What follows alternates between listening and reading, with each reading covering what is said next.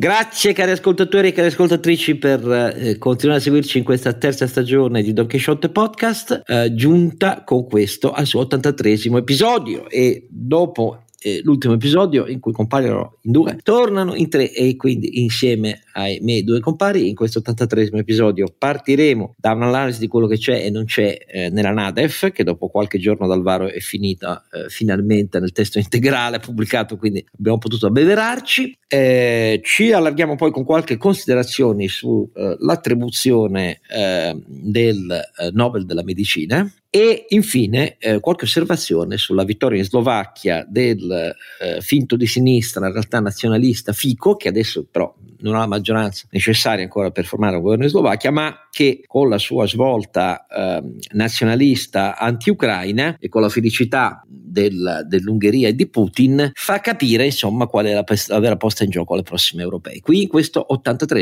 episodio.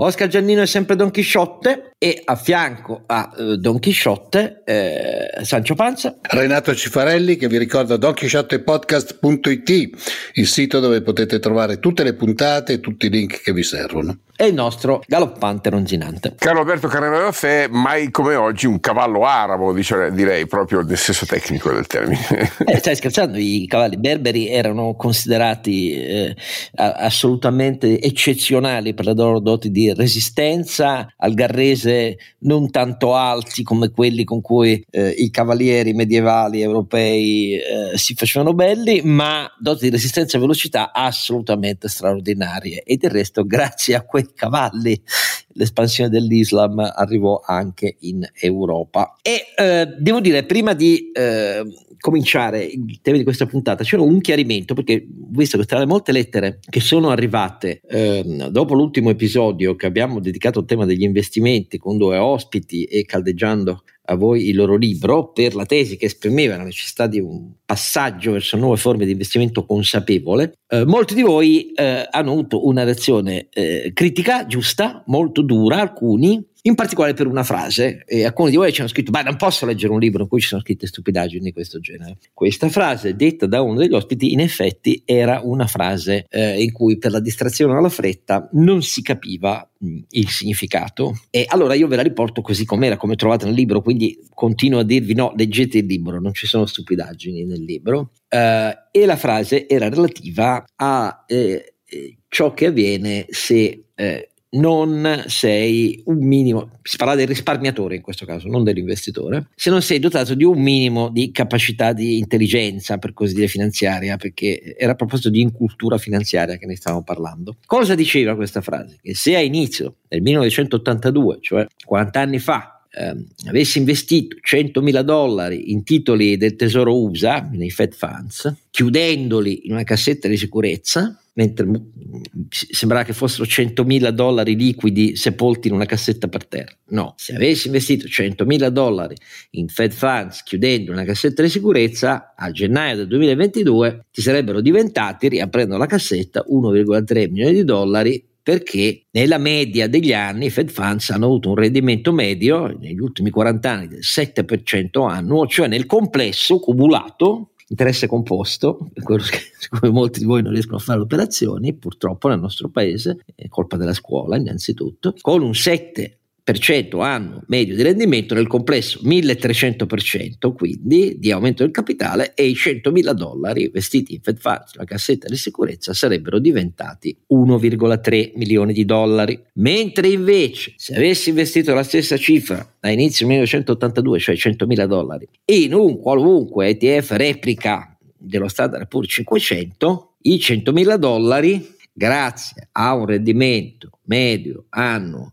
eh, di Standard Poor's 500 negli ultimi 40 anni superiore al 12%, no? rispetto al 7% dei Fed Funds, i tuoi 100.000 dollari a inizio 2022 in 40 anni sarebbero diventati oltre 10 milioni di dollari. Ecco, questa era la frase precisa, quindi eh, eh, avete avuto ragione a criticare perché non ci siamo saltati sopra. Io avendo letto il libro era chiaro che cosa, la cosa mi si riferiva, ho corretto solo che prima si esprimeva il nostro ospite in lire, poi in dollari, insomma era un po' stanco perché notte molto fonda.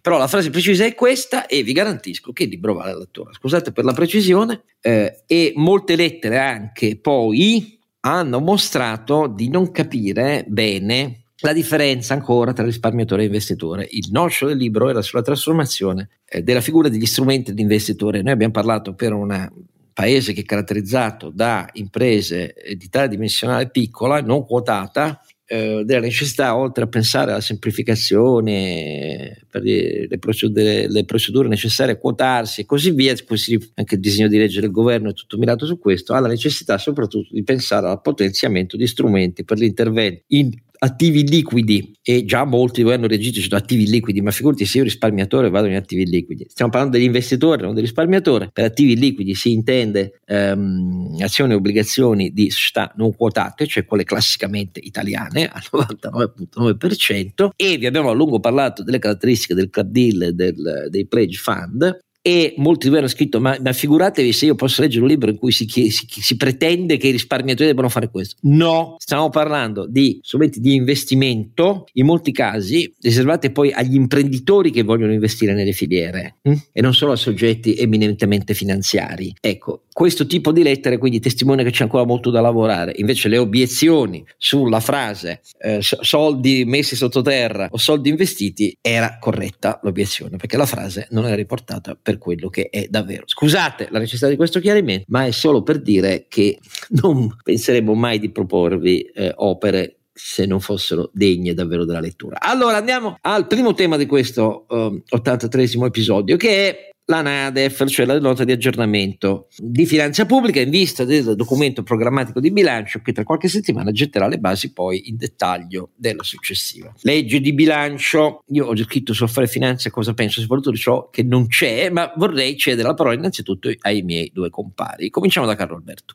Ma io sono preoccupato anche da quello che c'è, caro Oscar, e c'è una rappresentazione del quadro di finanza pubblica alquanto preoccupante, al di là delle politiche che sono solo accennate, la fotografia del fabbisogno eh, di cassa della eh, finanza pubblica è, è, molto preoccupante, giusto per dirlo agli ascoltatori, fino ad agosto eh, ho un fabbisogno di cassa di 77 miliardi, che sono un bel 43 miliardi in più dei 33 dell'anno scorso, dei 33 qualcosa dell'anno scorso. No? Caro mio, eh, senza rate del PNRR incassate. Eh, ma capisci che se uno deve... Oscarone, scusa, se uno deve aspettarsi dei trasferimenti straordinari, beh, che questo è una, una, un, un, fatto, no? Per poter ribilanciare il fabbisogno di cassa, e allora non ci siamo. Eh, cioè non, mi, eh, non, mi, possono venire a dire, eh, ma non ci hanno, peraltro sono loro che sono in ritardo. Quel fabbisogno di cassa lì è un fabbisogno, visto che i soldi te li danno a fronte del fatto che hai presentato i progetti, quindi ti stanno finanziando, non è che te li danno dopo che li hai spesi, no? eh, te li danno se, se tu avanzi nel, nel, nel, nelle milestones. Eh, quindi non è che è stato un anticipo de, dei soldi italiani e che ci viene rimborsato, è una, una fornitura.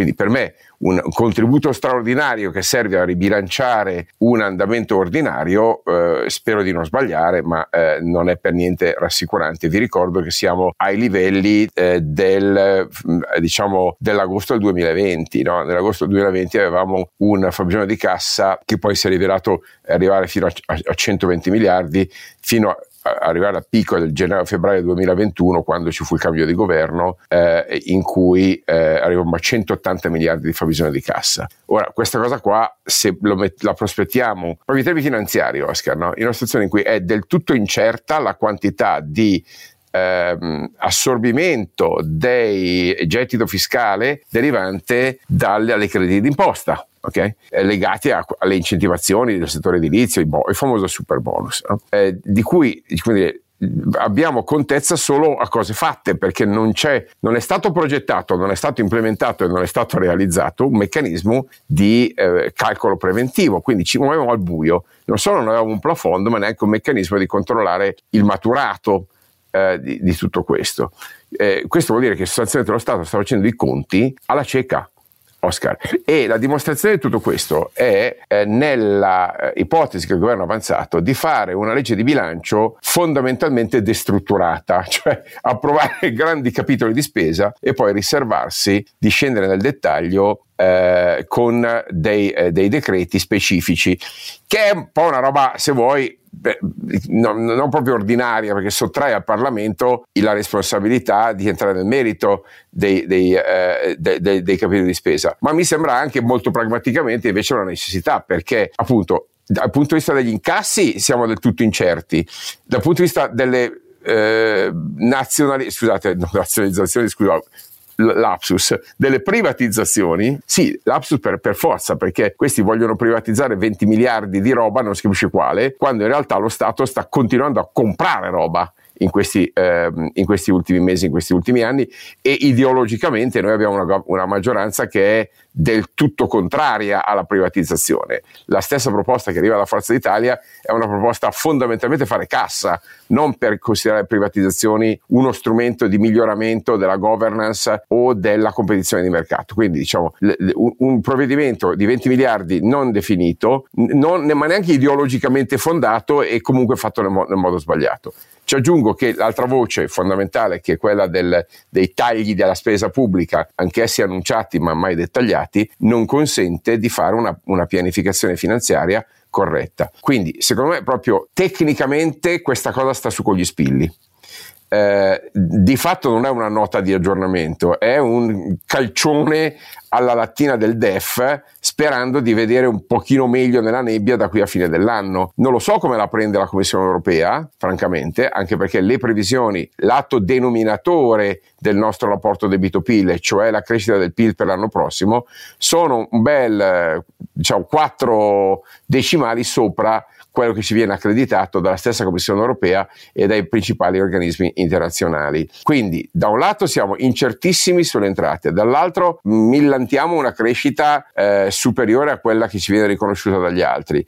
Inoltre abbiamo una grande incertezza sui provvedimenti specifici per recuperare il, la copertura di queste voci, insomma, non è una NADEF, è, un, eh, è, è una, una, una, una, nota salvo intese, ecco, una cosa del genere, non molto di più. Renato? Ma io ero abbastanza speranzoso quando ho visto mandatemi l'elenco dei tagli dove possiamo risparmiare qualcosa. Poi naturalmente quando, quando si va sul dettaglio tutti dicono sì, bisogna risparmiare e ogni ministro dice deve risparmiare l'altro ministro. Allora a me preoccupa moltissimo il fatto che venga ancora tagliata la sanità dal punto di vista concettuale credo che se così va non ci sarà molto neppure per la formazione. Mi sembra che andiamo avanti a, a fare un bilancio un, dello Stato che ha delle, delle grandissime eh, voci di uscita che conosciamo, le pensioni a cui si è aggiunto il 110%, che non permette di manovrare là dove ci sarebbe più bisogno, quindi sulla formazione, sull'aiuto vero alle, ai più poveri e cose di questo genere.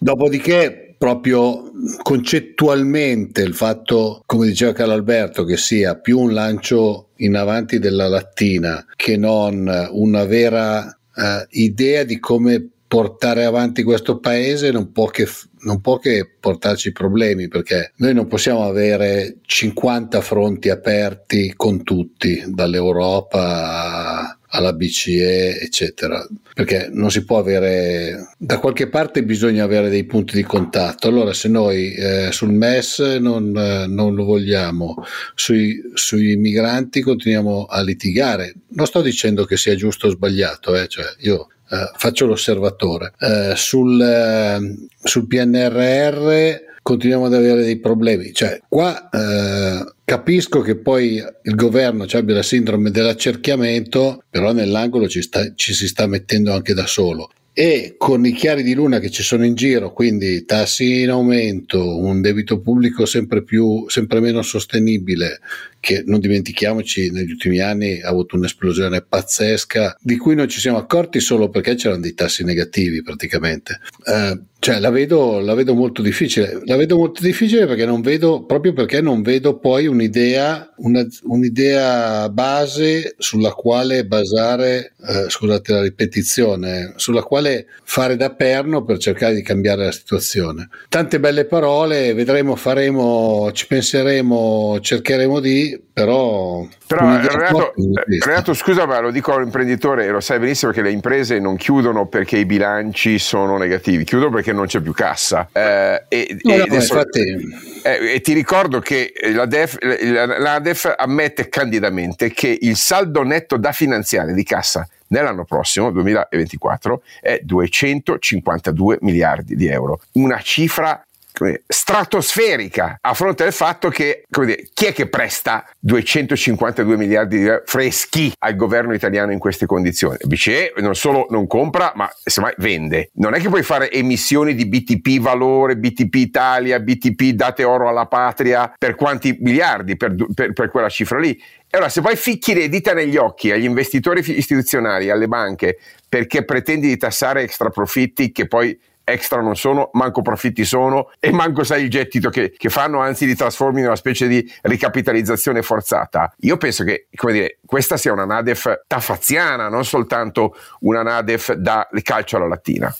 No, no, ma per chiudere il mio ragionamento, ed era lì che volevo arrivare, eh, manca una marea di cassa, noi stiamo litigando con tutti, eh, nel momento in cui a furia di litigare con tutti dovesse arrivare da parte di agenzie di rating o organismi internazionali un, un qualche segnale, non stiamo parlando, secondo me oggi siamo sul bordo e talmente vicini al bordo che bastano i segnali, cioè non credo che sia necessario in questo momento un, abbassamento dei rating o cose di questo genere, ma proprio anche solo in prospettiva, proprio per le cifre che diceva Carlo Alberto, secondo me avremo grossissimi problemi a finanziarci sui mercati internazionali. Spero di no, naturalmente, perché poi essendo in Italia, vivendo in Italia, pagando le tasse in Italia, spero di no. Però eh, il, il problema sussiste secondo me. Poi io non sono come voi un divoratore di numeri e non l'ho letta tutta naturalmente, ma ho letto un po' di articoli di giornale. Eh, allora, il mio giudizio è abbastanza complesso, quindi non lo,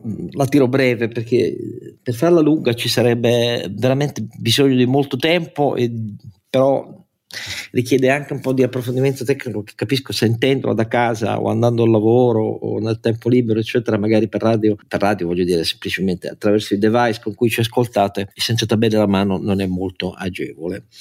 Um, parto dal eh, presupposto di ciò che c'è e sottoscrivo ogni parola di quello che hanno detto caro Alberto e Renato e poi però faccio tre osservazioni su ciò che non c'è e secondo me avrebbe dovuto esserci. Allora, ciò che c'è. Ciò che c'è viene presentato dal ministro Giorgetti come una serie di eh, scelte e di aggiornamento, di modifiche quindi agli andamenti programmatici per gli anni eh, di qui al 2026 molto prudente e responsabile. Avrei molto da dire su prudente e responsabile che cosa vogliano dire. Mm.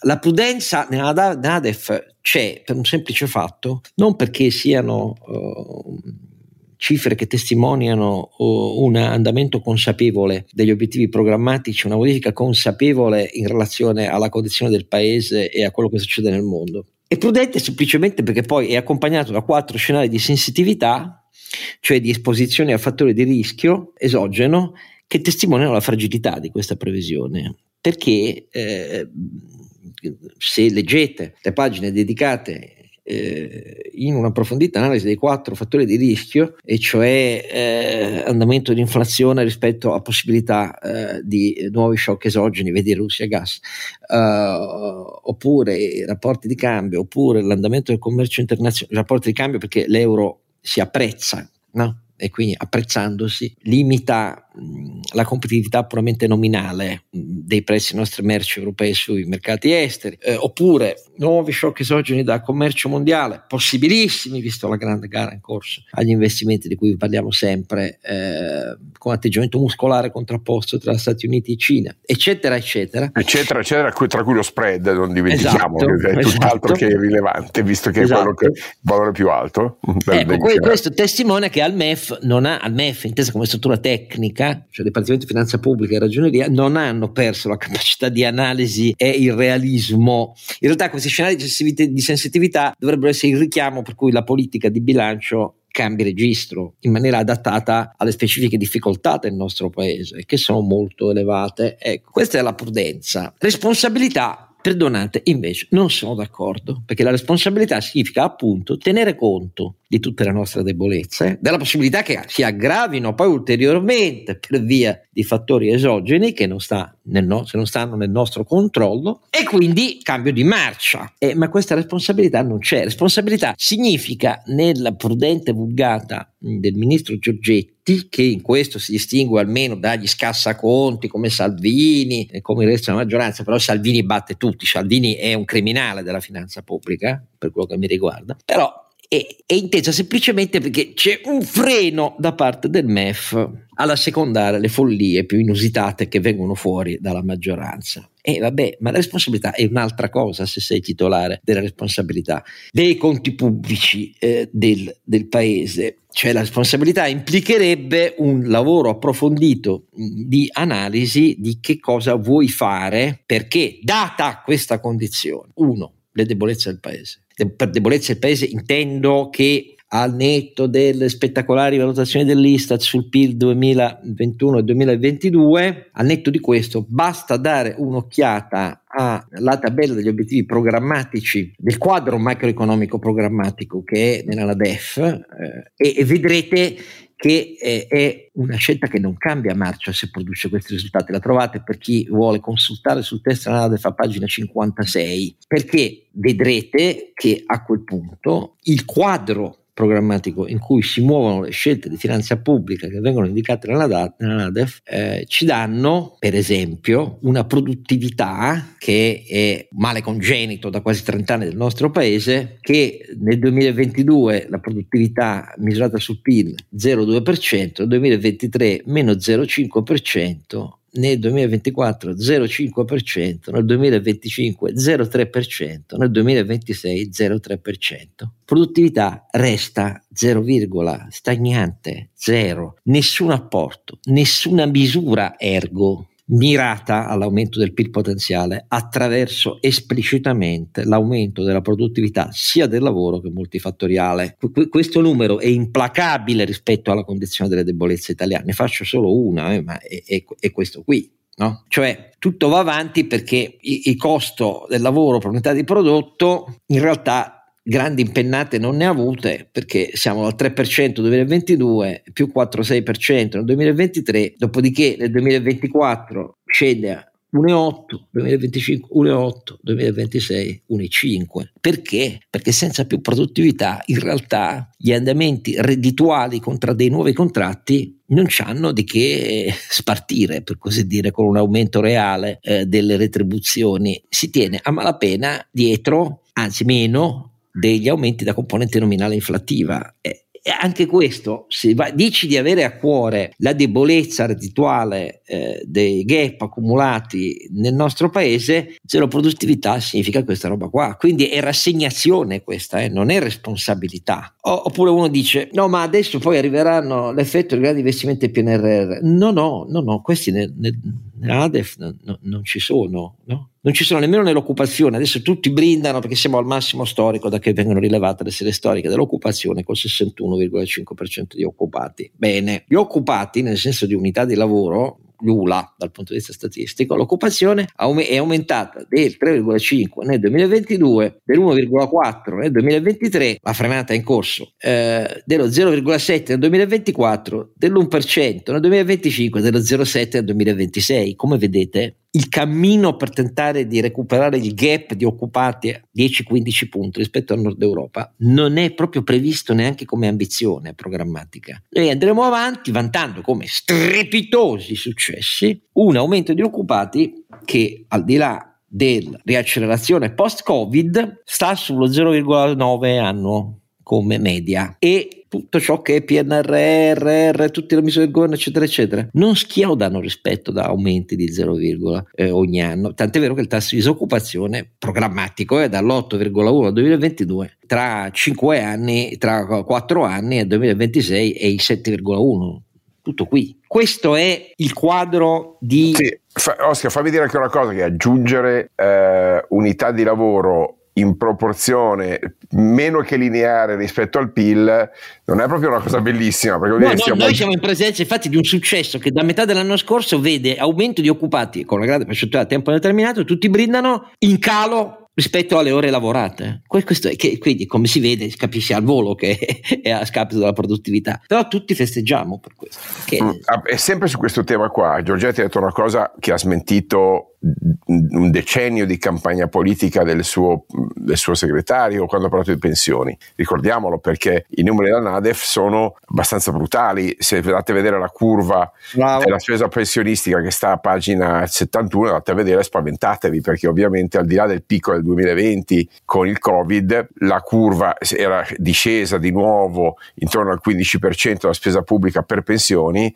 ma poi è prevista risalire di nuovo al 17%. Siamo già a record siamo già al record europeo di spesa di incidenza spesa della pensioni e quello che ha detto Giorgetti è noi dovremmo incentivare la gente a non andare in pensione, a preservare i posti di lavoro che già ci sono e semmai a prolungare la loro presenza attiva in modo tale da tramandare, educare, dire, fare un po' il passaggio di testimone, che è l'antitesi della, del concetto di quota 100. Proprio se vi ricordate, il progetto di quota 100 era eh, per ogni pensionato che mandiamo a casa assumeremo tre giovani allo stesso prezzo con l'idea no, della classica fallacia dell'offerta di lavoro rigida. In realtà poi si è rivelato che abbiamo mandato a casa eh, tre pensionati per poterne assumere un nuovo giovane. Eh, però il, il, la sintesi che Ma esce perché i giovani usano il computer, quindi ah, riescono a sostituire pe- tre pensionati. per, no, capirci, eh, per, capire, per darvi un'idea che, ah, dov'è la responsabilità, la curva del, sul PIL delle pensioni italiane, dopo aver toccato il picco, aver superato nel 2020 eravamo a poco meno del 17%, sarà ancora nel 2035, secondo questa NATEF, al 17,2%, scende sotto il 16% del PIL solo nel 2050, cioè tra 25 anni. Nel frattempo il più della spesa sociale resta, dal punto di vista generazionale, concentrato su eh, spesa sociale che significa 450 miliardi sui 1100 di spesa pubblica, eh? di cui la stragrande maggioranza sono pensioni. Ecco, eh, con, con, l'educazione, con, l'educazione, che non si schioda dal 3-3,5%, cioè eh, l'educazione è fondamentalmente cioè, un quinto, noi spendiamo 5 volte di più per gli anziani rispetto a quello che spendiamo per educare i giovani. Questo per chiarire il quadro e, e, e, e il rapporto rimane costante, se non addirittura peggi- leggermente peggiorativo per la, per la, per la scuola. No? E il quadro generale dei, di, della spesa pubblica correlata alla demografia, quindi pensioni, sanità, long term care, scuola, è un quadro che dimostra un paese che spende più di un quarto del PIL eh, in tematiche correlate all'età un quarto del PIL. Eh, questo è un paese vecchio che paga i vecchi perché non lavorino e n- non paga l'istruzione ai giovani e quelli che forma li lascia scappare. Allora, vi dirò, e adesso la faccio breve, che queste cose strutturali mi colpiscono più dell'aumento del deficit, del fatto che si dà il calcio alla lattina di un anno, dicendo che si è già d'accordo con la Commissione europea e con l'Europa, vedremo sulla riduzione del deficit e del debito, e cioè che si scende sotto il 3%, di pochissimo sotto il 3% al 2026, se tutto va bene, e, e, il debito pubblico resta praticamente stabile al 140%. No, a me eh, piacerebbe capire se non facciamo i nuovi meccanismi come siamo messi l'anno prossimo con i vecchi perché questo è, una, è, un, è, una grasse, è, un, è un grosso punto interrogativo verso l'Europa, perché tutti dicono ah no, non approveremo mai i nuovi meccanismi, ok, ma rientrano in, in gioco i vecchi. Ah, il, patto, il, patto, di stabilità, no, noi non credo che ci sia possibilità che rientri in vigore il vecchio patto di stabilità, credo che invece si raggiunge, le notizie alla luce sono che si raggiunge la convergenza entro dicembre. Adesso c'è questo documento della presidenza spagnola che fa anche un passo verso l'Italia dicendo almeno una parte degli investimenti, quelli relativi ai fondi di coesione da cofinanziare europei, teniamoli sotto la linea, non tutti gli investimenti. Per il resto, anche se vedete nel quadro eh, programmatico, gli investimenti pubblici aumentano tra l'1 e lo 0, ogni anno e non c'è nessun balzo degli investimenti pubblici. Però detto tutto questo, volevo dire che queste cose strutturali mi preoccupano di più eh, del calcio latina di un anno in più, perché quella è la regola italiana. E il problema è che questa calcio latina è basata non su responsabilità, ma sugli occhi chiusi. Non mi interessa che sia eh, che con Salvini se, ci, sarebbe un calcio latina di dieci anni invece di uno. Mi interessa aggredire o meno i problemi del, strutturali, pluriennali, pluridecennali che portano la crescita del PIL potenziale a 0, nell'aumento dell'ingiustizia tra generazioni, territori, eh, generi. Ecco, questo non c'è non c'è. E allora dico in brevissimo, in un minuto e mezzo, i tre punti che invece mi, mi, sarei aspettato. Mi sarei aspettato proprio da Giorgetti, a dirvi la verità. Allora, il primo, si cita tantissimo nella NADEF l'effetto dirompente degli, della contabilizzazione sul debito pubblico uh, degli incentivi fiscali dei bonus edilizi. Io mi aspettavo un'altra cosa, perché questo è un fatto. Trovate anche la finestra di approfondimento che spiega perché adesso in attesa che l'Eurostat si pronunci entro la primavera del 2024 sul fatto se i limiti alla cedibilità ad libitum eh, dei crediti fiscali che lo hanno reso esigibile in toto perché alla fine arrivava alla fine della catena un soggetto che per forza aveva capienza fiscale per portare tutto all'incasso il credito quindi era eh, minore entrate per lo Stato e tutto l'intero ammontare delle norme mole di benefici che abbiamo messo in moto sui bonus edilizi, ma io mi aspettavo un'altra cosa. Siccome questo è uno dei primari elementi di eh, sfiducia, di scetticismo, ecco, diciamo così, che Europa e mercati hanno verso le programmazioni di finanza pubblica italiana, io mi aspettavo un quadro in cui oltre a descrivere gli effetti, perché qui su 146 miliardi stimati eh, a qualche mese fa di benefici ce ne sono 100 di miliardi di debito pubblico che ballano da contabilizzare ancora. Per questo Giorgetti dice per i prossimi quattro anni rischiamo fino a, a seconda di cosa deciderà Eurostat, 20 miliardi l'anno, comodo rate ha detto lui. No, no mi aspettavo un'altra cosa, che invece la NADEF non c'è. Ci voleva qualcosa che spiegasse quali sono le, le contromisure tecniche che agli occhi di mercati, contribuenti italiani e Unione Europea rendano d'ora in poi impossibile replicare una cosa di questo tipo, cioè l'incapacità totale di valutazione degli effetti sulla finanza pubblica di misure di beneficio assunte dalla politica con contromisure tecniche, perché qui il problema non sono stati solo i politici da destra a sinistra che hanno voluto quel meccanismo e ne hanno voluto la criminale e sediziosa protrazione, quando ormai diventava chiaro che gli effetti ci sarebbero stati. Io mi aspetto che un governo responsabile dica al MEF e alla Ragioneria Generale dello Stato metteremo in atto queste contromisure per cui d'ora in poi la valutazione tec- tecnica ex ante degli effetti di misure di bilancio, in particolare quelli di incentivi e benefici, sia stringentissima e impedisca al Parlamento di fare queste cose. Senza misure tecniche di questo tipo, la cosa si replica e in queste proporzioni non ha eguali in nessun paese, in nessuna democrazia occidentale. È stato veramente un crimine. Ha ragione Giovanni Tria a chiamarlo eh, criminale ed eversivo e nella NADEF si veleggia sul fatto che dipende da come Eurostat le contabilizza. No, dipende dal fatto che voi al Parlamento neanche le strutture tecniche gli avete dato l'alto là con la pistola puntata. Questa è stata una tragedia nazionale. Punto numero uno. Punto numero due. PNRR. Ci abbiamo messo un anno per avanzare le proposte di eh, modifica. Bene, le abbiamo avanzate con un criterio che non mi piace per niente, che è quello della valutazione, sia pur realistica, chi è più indietro viene tagliato. Quindi, innanzitutto i piccoli comuni, errore dall'inizio di conta, perché i piccoli comuni sapevamo che non sarebbero mai stati in grado di fare questa roba, si vede a ogni sessennio europeo sui fondi ordinari europei. Benissimo, ma il problema è che il criterio doveva essere diverso e io mi aspettavo una NADEF che dicesse adesso, facesse una nota di valutazione con i, la riprogrammazione avanzata in Europa, che sì, ci ha portato a un ritardo di incasso, vedi fabbisogno statale esploso, delle rate del PNRR, però l'abbiamo fatta finalmente con un criterio nuovo, cioè quello di valutare i progetti su cui continuiamo a credere e quelli invece che cassiamo in base all'apporto al PIL potenziale, cioè effetto sul PIL degli investimenti occupati il reddito generato. Col cazzo, non c'è niente, tanto è vero che non si vede negli obiettivi programmatici e neanche nelle cifre di aumento degli investimenti pubblici l'effetto della riprogrammazione PNRR. Già all'inizio, ve lo ricordate?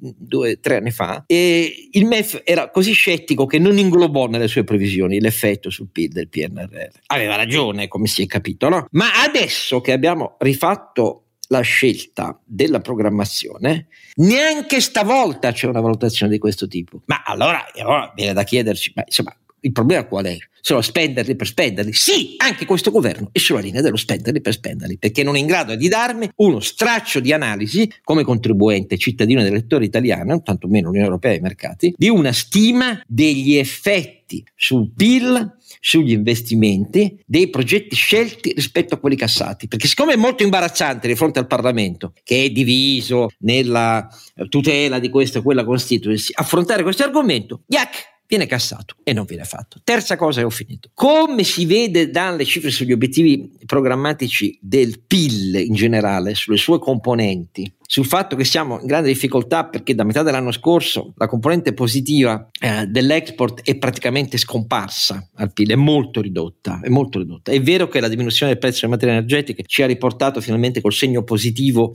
sulla bilancia commerciale perché costa molto meno l'importo energetico e l'abbiamo diversificato perché quello russo era il 27% del nostro gas e adesso è il 5%. Benissimo, il costo è diminuito, benissimo, però a netto di tutto questo la componente dell'export è in questi chiari di luna internazionali internazionali ridotta, sia pur positiva, la componente del mercato interno eh, è a retto dalla seconda metà del 2022 al primo trimestre 2023 l'apporto positivo al PIL il cui aumento diminuiva molto e diventava di segno negativo dal secondo trimestre, eh, è stata retta dalla eh, componente servizi privati, adesso anche quella si è praticamente esaurita e fermata. In un quadro di questo tipo, la terza prova di responsabilità è invertire i fattori e capire che invece di uno scenario, per così dire, inerziale, come quello che leggo in questo NADEF che dice gli interventi del governo nella legge di bilancio saranno sulla natalità, il, il conferma solo per un anno dei 10 miliardi di taglio ai lavoratori sotto i 35 mila euro dei contributi eh,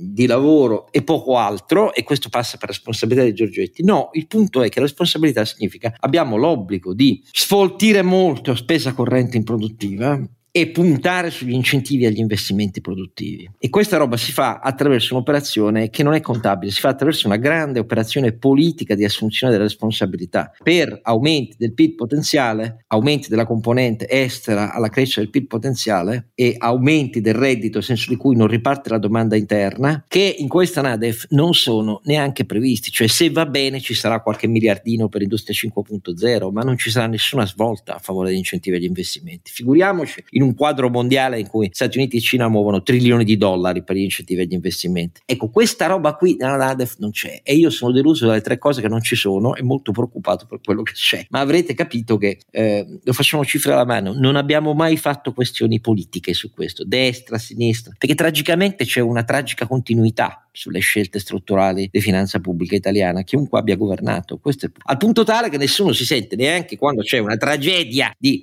5 punti di PIL di debito pubblico in più su una certa misura edilizia, di doverlo ammettere e dire queste sono le risposte che noi diamo per impedire che questo si replichi, perché fare questo è impossibile nella politica italiana. E che cazzo? E poi parliamo di complotti esterni. Ma dai, ragazzi. Oscar, no. nel frattempo sai che è uscita il primo report del decennio digitale europeo che dà un po' le pagelle dell'avanzamento dell'innovazione in Italia rispetto al resto d'Europa. Ci ho scritto un pezzo sul foglio per dimostrare che il vero problema che segnala l'Europa è che eh, la parte pubblica di questo paese non sta dando il contributo che deve dare, perché invece quella privata faticosamente, un po' in ritardo, stiracchiata, so, per esempio l'intensità digitale delle nostre imprese è addirittura leggermente superiore alla media UE, cosa che mi ha in parte sorpreso nel 2022. Invece i servizi digitali offerti dalla pubblica amministrazione risultano nettamente inferiori agli standard europei. Questo sia per le imprese 75 contro 84, sia per i cittadini 68% contro 77. E di questo non c'è proprio manco a riferimento. Se guardiamo poi le competenze digitali, dimentichiamoci appunto che spendiamo un quinto per la scuola rispetto alle pensioni. Noi abbiamo un disastro, cioè il 43% dei cittadini possiede competenze digitali elementari eh, eh, rispetto al 58% della media europea e solo il 35% possiede quelle che servono per lavorare contro il 56% della media europea. Quindi il capitale umano è assolutamente trascurato, il, l'erogazione dei servizi pubblici a imprese e cittadini è nettamente sotto la media, eh, abbiamo recuperato un po' in termini infrastrutturali perché sono partiti i piani di cablatura per cui siamo arrivati a recuperare un po' sulla componente di connettività abbiamo il 54% delle famiglie, il 44% delle famiglie contro il 73%, la distanza è molto elevata, ma fate conto che partivamo dal 44% prima della pandemia. Quindi anche su un quadro di comparazione europea che nel frattempo sta andando avanti su, su tematiche basilari come l'innovazione tecnologica digitale, silenzio totale, Oscar, non c'è una parola su questo, non c'è nulla e anche questo fa parte della componente di aumento della produttività e della competitività del paese di cui parlavi prima. Ecco, qui c'è silenzio totale e dei numeri che sono caduti nel totale disinteresse del governo. Allora, andiamo al Nobel. Allora, eh, l'attribuzione del premio Nobel per la medicina premia due grandi ricercatori che eh, hanno avuto un ruolo fondamentale, quello che poi dal punto di vista scientifico e mondiale è stato un successo, perché nella realtà di fronte all'insorgere, al diffondersi eh, progressivo e molto veloce eh, a livello mondiale del Covid, la capacità mh, di saper elaborare in tempi rapidi e in maniera efficace eh, vaccini di tipo nuovo, cioè mm, con un vettore che interveniva sull'RNA, è stato un colossale successo, innanzitutto scientifico. Prima che vi dividiate poi nel commentare, ah, siete per i big pharma, siete fuori, è, è scientifico. E questo premio Nobel, caro Alberto, eh, attribuito premia esattamente questa, che però per le nuove frontiere della medicina, non a caso i premiati hanno immediatamente commentato dicendo le nuove frontiere per esempio sono di utilizzo di questa mh, tecnologia biochimica anche per esempio contro il cancro, ha delle possibilità di fronte a noi, tutte da esplorare, ma spettacolari in, come obiettivo e possibilità concreta di assicurare vita e salute a milioni di esseri umani, non ti pare? Mi pare che fai fare due commenti importanti. La premiata, Katalin Caricò, è una ungherese emigrata negli Stati Uniti eh, per perfezionare la ricerca scientifica, poi rientrata in Europa eh, per passare come vicepresidente alla BioNTech eh, Pharmaceutical. Quindi una start-up, cari signori, quindi altro che Bifarma, finanziata in parte anche dai capitali pubblici Pubblici, eh, sì. eh, e in larga parte dai capitali privati, mentre noi in Italia cancelliamo una residua dos, dote ah, di finanziamenti in CDP, circa 300 milioni, per andare a dedicarla così a finanziamenti a pioggia a un non meglio precisato Made in Italy, ricordiamolo, visto che abbiamo citato le cose che non ci sono nella NADEF, anche quelle che c'erano state tolte, Oscar, quei 300 milioni che servivano a eh, rafforzare, far crescere era una delle raccomandazioni chiave eh, del, del, report europeo, era si raccomanda all'Italia di far, non far mancare il sostegno alla crescita delle start-up di, di innovazione tecnologica. Detto fatto, abbiamo fatto l'esatto contrario. Eh, quindi due elementi importanti che segnalano per noi la storia rilevante. Uno, questa è una immigrata che va negli Stati Uniti perché negli Stati Uniti trova il contesto di eh, apertura, di inclusione, una donna ungherese che negli Stati Uniti va a prendere il Nobel, torna in Europa, non l'ha preso lì ma le ricerche le ha fatte lì, torna in Europa, applica quelle sue ricerche a una start-up farmaceutica eh, e con questa certamente poi con i capitali di Pfizer, ma dopo, signori, dopo, dopo che il, lo sviluppo di base è stato in realtà portato avanti proprio da BioNTech eh, in, in, in, Europa e in Germania. Quindi intanto un riconoscimento importante alla ricerca europea, però ancora una volta il segnale che eh, con, eh, dire, l'apertura, i, i, no, non, non, il rientro dei cervelli, ma l'apertura ai cervelli migliori è il segreto di un, eh, una nazione competitiva. L'altra cosa appunto è che qui siamo esattamente il contrario di Big Pharma e il finanziamento del rischio. Qui siamo al contrario di Big Pharma, perché questa è stata una cosa snobbata dai grandi farmaceutiche che, sì, sì, certamente, che, ehm, che, invece hanno dovuto prendere atto che questo nuovo approccio che mischia come dire, la, la, la ricerca genetica con, con il software, no? di fatto, parliamoci chiaro, il, l'RNA messaggero è una, una, una app che si carica sulla memoria genetica del nostro organismo e che dà istruzioni, quindi una, una metafora di una specie di software biologico che viene installato e le cui funzionalità, proprio come il software, sono molto trasversali, perché non è una molecola chimica che interviene su uno specifico reattore, è un, una metodologia che utilizza la genetica e anche qua pensiamo a quanto oscurantismo, quanta antiscienza c'è stata non solo in Italia, eh, ma un po' tutta in Europa, sugli organismi geneticamente modificati, no? e quanta ancora diffidenza c'è nella ricerca genetica che invece qui esce trionfante rispetto alla capacità di formulare e realizzare un vaccino in poche settimane contro i dieci mesi del processo di coltivazione e test biologico nei quali erano specializzati le AstraZeneca, le Sanofi, che comunque continuano a fare quel lavoro per carità, ma qui abbiamo di fronte un modello tecnologico e scientifico veramente che fa salti di, di quantici, di ordini di grandezza. Ecco, queste, queste, sono le cose belle di questo premio Nobel, che non è soltanto scienza, è scienza, è, è, è tecnologia, è, è, modello imprenditoriale, è, è modello dell'immigrazione, è, apertura, integrazione fra pubblico e privato, perché la premiata, appunto, Catalina Caricò, passa dal pubblico al privato e viceversa, questa contaminazione Tutte cose che noi in Italia, caro Oscar, ma manco vediamo col cannocchiale, anzi, quelle che facciamo le diciamo di notte. Allora, va dato anche eh, equa eh, percentuale di onore al eh, copremiato che è Drew Weissman, che è americano, e si, si incontrarono a Weissman eh, in maniera del tutto incidentale alla fotocopiatrice di un'università eh, in Pennsylvania e Drew ehm, gli diede delle idee su come rendere il eh, RNA messaggero più stabile e lei ha sempre riconosciuto un grande contributo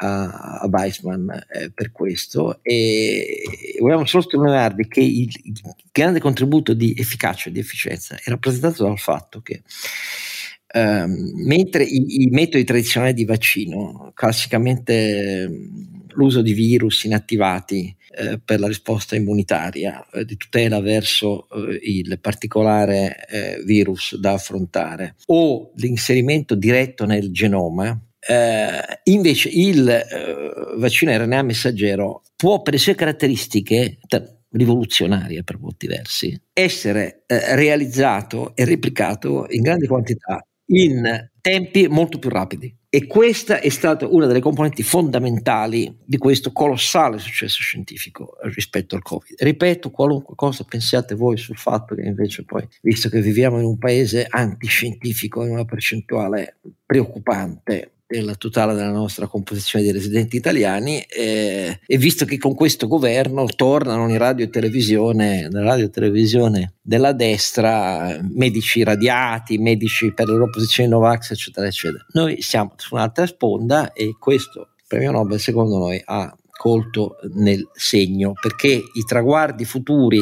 del RNA messaggero non secondo noi, ma secondo la comunità scientifica, sono amplissimi, tutti da sperimentare e attuare per salvare milioni e milioni di abitanti del pianeta Terra. Nel frattempo, cari ascoltatori, Slovacchia, Ungheria, Stati Uniti intervengono in una maniera che lancia ombre lunghe sulla continuità del sostegno all'Ucraina che affronta quotidianamente non solo sul campo di battaglia, ma nelle sue città, con i suoi civili, con i suoi bambini deportati, con migliaia di ucraini sterminati nelle fosse comuni che si ritrovano dovunque si recupera territorio abbandonato dai russi, sconfitti. E, ehm, ombre lunghe sul sostegno alla continuità degli sforzi militari che non sono solo per l'integrità, la libertà dell'Ucraina, ma sono per la difesa di questi principi, innanzitutto a casa nostra in Europa, perché avviene in Europa io sono felice che il Consiglio Affari Esteri Europei si unisca a Kiev per dare l'idea della piena continuità, del pieno impegno dell'Unione Europea al fatto che si adempiano le condizioni per un ingresso pleno iure del, del, dell'Ucraina all'interno dell'Unione Europea, ma la scelta di elettori slovacchi ha una chiave di interpretazione molto chiara. Avete sicuramente visto che eh, il partito finto di sinistra, ma in realtà nazionalista eh, e anti-europeista di Fico è quello che ha preso eh, la percentuale più alta elezioni non è stato un successo travolgente, eh, in realtà, perché ha preso il 23% dei voti, mentre invece eh, il partito socialista, filo europeo, eh, filo ucraino, eccetera, eccetera, si è fermato al 17 cent. Tuttavia, essendo il partito che ha preso più voti, per Fico è la quarta volta, dopo che era stato espiantato anni fa dalla guida del governo in seguito a un grande scandalo di corruzione, l'incarico di formare il nuovo governo viene dato a lui e cercherà i voti eh, di un altro partito che è guidato da uno che aveva litigato con lui del suo stesso partito Smer e della destra eh, nazionalista. Eh,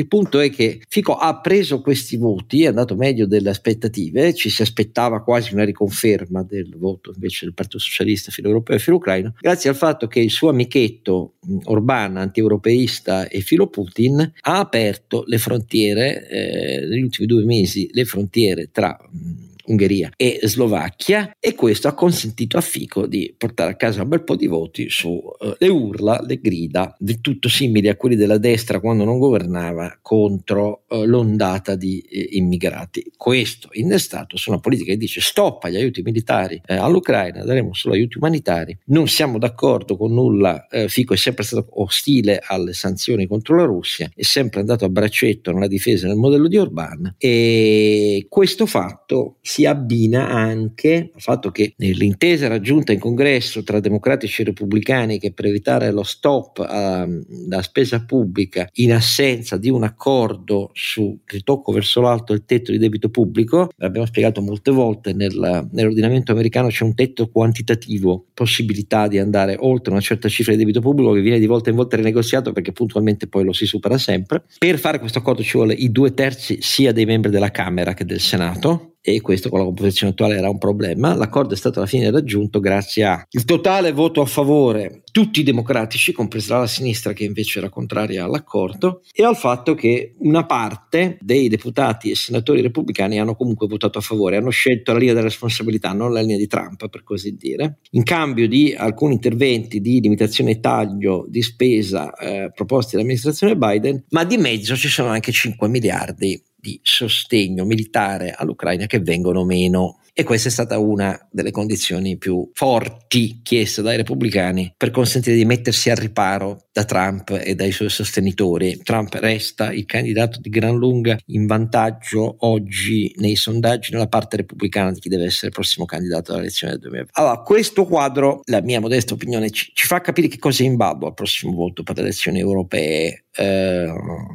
di qui a qualche mese nel 2024, perché la presa dei servi di Putin, A, B, dei nazionalisti anti-immigrati, B, C, dei nazionalisti anti-europei, C, in Europa, D, sommata alle pulsioni di pancia del criminale Trump, eversivo, vedi attacco al congresso, sono il quadro su cui Putin punta, sono il quadro che può alterare, mira esplicitamente ad alterare la resistenza dell'Ucraina per rendere definitiva la possibilità che Putin vinca. Mi fermo qua. Non è che io no, non considero la libertà di scelta degli elettori slovacchi, dei 5 milioni slovacchi, come una cosa di fronte alla quale dico no, metto in dubbio cosa abbiate votato. Dico che voti presi a tavolino aprendo le frontiere da parte del governo amico, nazionalista, antieuropeista, filoputiniano, eccetera, eccetera, come quello di Orbán, sono un delitto contro la democrazia. Quelli che si riempiono la bocca contro gli immigrati li usano per i loro più bassi e infami fini. Questo è quello che penso io, però siccome sono uno estremista, caro Alberto e Renato saranno più realisti e attenti invece a un giudizio più equilibrato. Ma Oscar, eh, ovviamente tuoi, eh,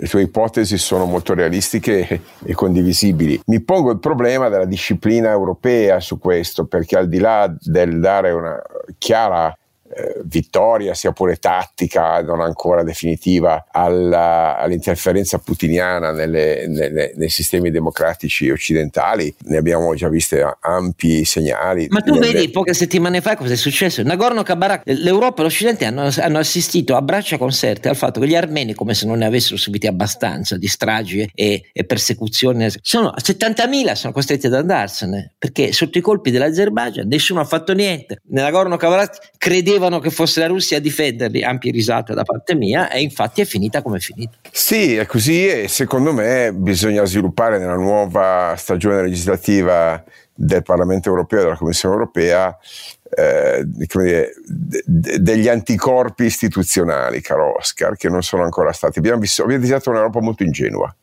molto, bravo, molto bravo. così uh, alla bella addormentata nel bosco no?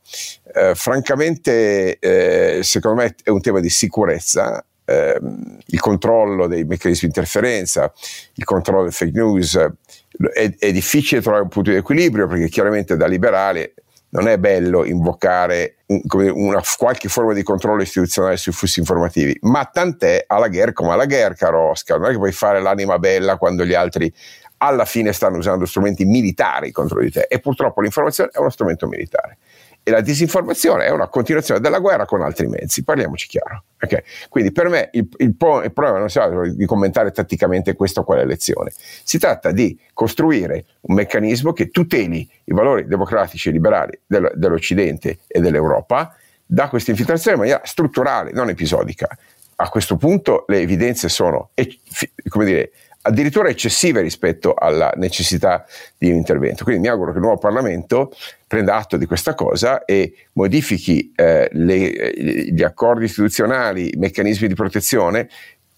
Abbiamo detto che ci serve una difesa comune europea militare, ci serve una difesa comune europea istituzionale. Renato, ma io posso farti una domanda? Nell'evoluzione decennale della tua impresa, gli immigrati hanno, sono serviti? No, allora un mio commento sulle elezioni generale, con grande amarezza, è che eh, l'essere umano è molto peggio di come noi vorremmo che fosse. Eh, invece sulla evoluzione, guarda, facevo il conto qualche... Eh, attenzione, lo dico per chi ci ascolta, non è un commento su chi non vota idee, secondo le nostre idee, è un commento sul fatto che gli esseri umani in quanto tale non sono quella perfezione di virtù kantiana che ci, l'illuminismo ci ha illuso che diventassero, Rousseau e tutto il resto.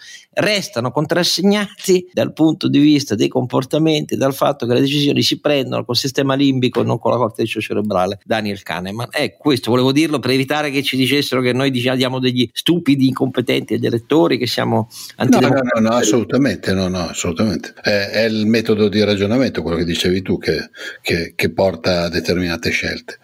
Eh, allora, per quanto riguarda noi, ho fatto, guarda, facevo il conto qualche giorno fa da noi su 50, 51, 52 persone, escludendo naturalmente le filiali estere dove per evidenti ragioni ci sono persone di altre nazionalità, mi sembra che abbiamo sei, naz- sei nazionalità in azienda. La, ba- banale, banale, non è che questo è una cosa generale, però chi conosce il sistema produttivo italiano sa che no, non dico, si tratta di delirio, si tratta di realtà che opera. Ecco, no, ma mh, cioè, con, con, la massima tranquillità, nel senso che noi abbiamo persone che lavorano con noi da, e da direi, eh, forse non c'è nessun asiatico, ma direi da, da, da, se, da, da che mi ricordo io da una ventina d'anni abbiamo cominciato a introdurre persone, allora, tenendo conto del fatto che noi tra l'altro non, non siamo in settori Cioè non siamo in un settore dove magari gli italiani non hanno voglia di andare a lavorare, tipo che ne so, le fonderie o, o lavori particolarmente pesanti o in, o in ambienti particolarmente disagiati.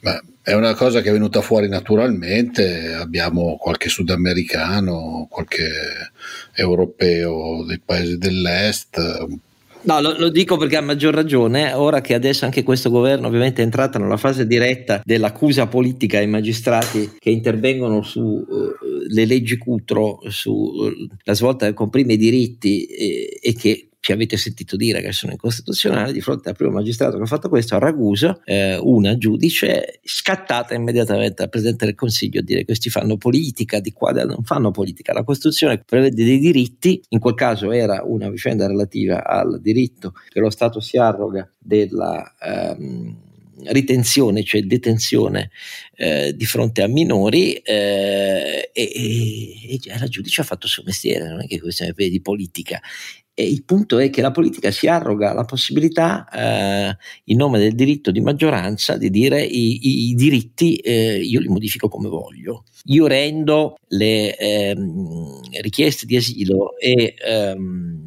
gli internamenti misure prefettizie, cioè amministrative, e questo limita ovviamente la loro impugnatività giudiziaria e così via. Cioè siamo in presenza di un'ondata che è un'ondata che dà corpo al motivo per cui oh, Alexis Tocqueville, eh, 1835, scrisse due libri sulla democrazia in America ispirati al fatto, lì hanno un terrore. L'intero ordinamento americano è costruito in base a un terrore, il terrore della dittatura della maggioranza. Oh, 1835. Le, le società liberal-democratiche devono avere dei contrappesi istituzionali, ordinamentali, costituzionali, che impedisca a maggioranze politiche pro tempore di dire che loro fanno strame dei principi e dei diritti. 1835.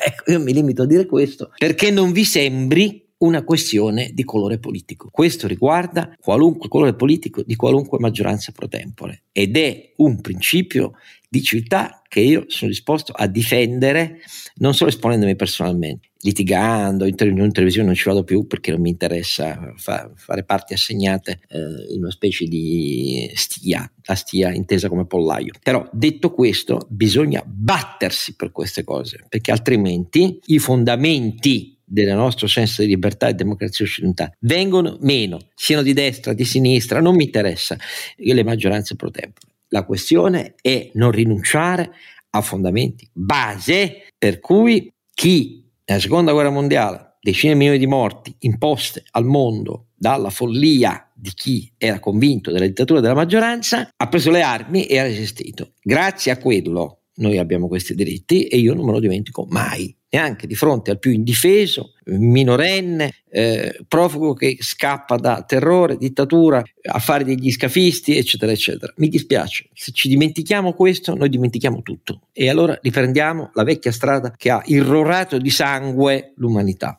intera. Bene, grazie ai due compari, grazie a tutti voi che ci seguite e appuntamento a questo punto all'84 episodio.